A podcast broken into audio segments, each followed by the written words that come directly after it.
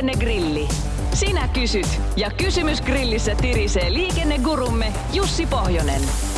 Lähetä oma liikenteeseen liittyvä probleemasi Radionova liikenteessä ohjelmaan osoitteessa radionova.fi tai Whatsappilla plus 358 108 06000. Hilla kysyy Jussi näin, että miten lemmikkiä kuljetetaan laillisesti henkilöautossa?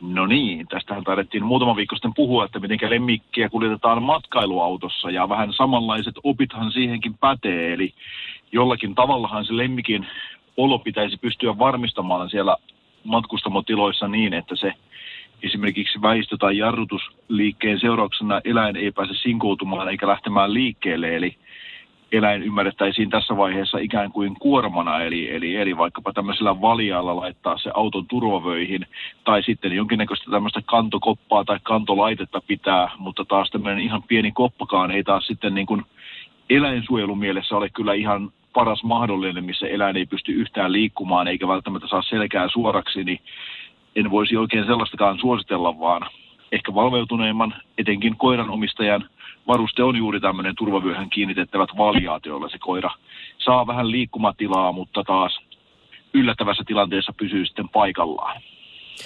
Mennään sitten Samin kysymykseen. Se koskee päältä ajettavaa ruohonleikkuria, mutta ei ole se klassinen, että saako sitä ajaa kotipihalla kännissä, vaan jos on vakuutettu päältä ajettava ruohonleikkuri, niin saako sillä ajaa tiellä sekä pyörätiellä?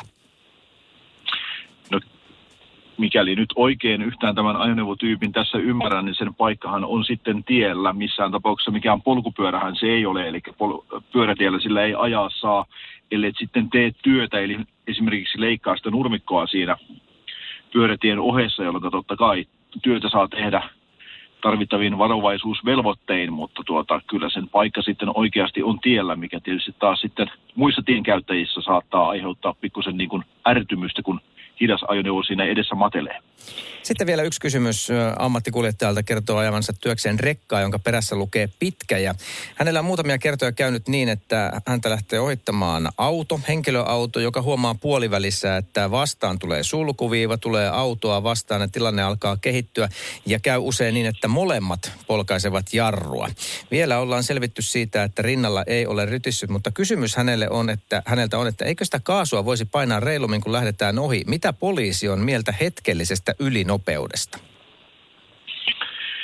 No mikään pykälähän tietenkään ei hetkellistäkään ylinopeutta niin kuin mahdollista eikä salli. Eli, eli tota, jos lähdetään nyt ihan ikävämmän kautta menemään ja tulkinnan kautta sitten, niin jos siellä tutka sattuu olemaan tai vaikkapa kameratolppa, niin todennäköisesti se räpsähtää ja aika heikoilla olet, koska ohittamiseenkaan ei pitäisi tietysti olla tarvetta, jos et pysty sitten sallittujen rajoitusten puitteissa ohitusta tekemään kokonaan eri juttu on sitten, että jos on oikeasti tämmöinen nyt lähestulkoon jo kuolemanvaaraa aiheuttava toimenpide ja tilanne, niin varmaan siinä voidaan ruveta jo soveltaa jotakin tämmöistä pakkotilasäädöstä, eli niin kuin hengen ja terveyden suojelemiseksi oli pakko toimia jotenkin, mutta se, että miten sen pystyy toteen näyttämään, niin on, on vähän hankala, mutta tämmöinen niin kuin pääsääntöinen vastaus on, että ei, ei ylinopeus kyllä ole oikein missään tilanteessa sallittua. Radio Novan liikennegrilli. Lähetä kysymyksesi osoitteessa radionova.fi tai Whatsappilla plus 358 108 06000.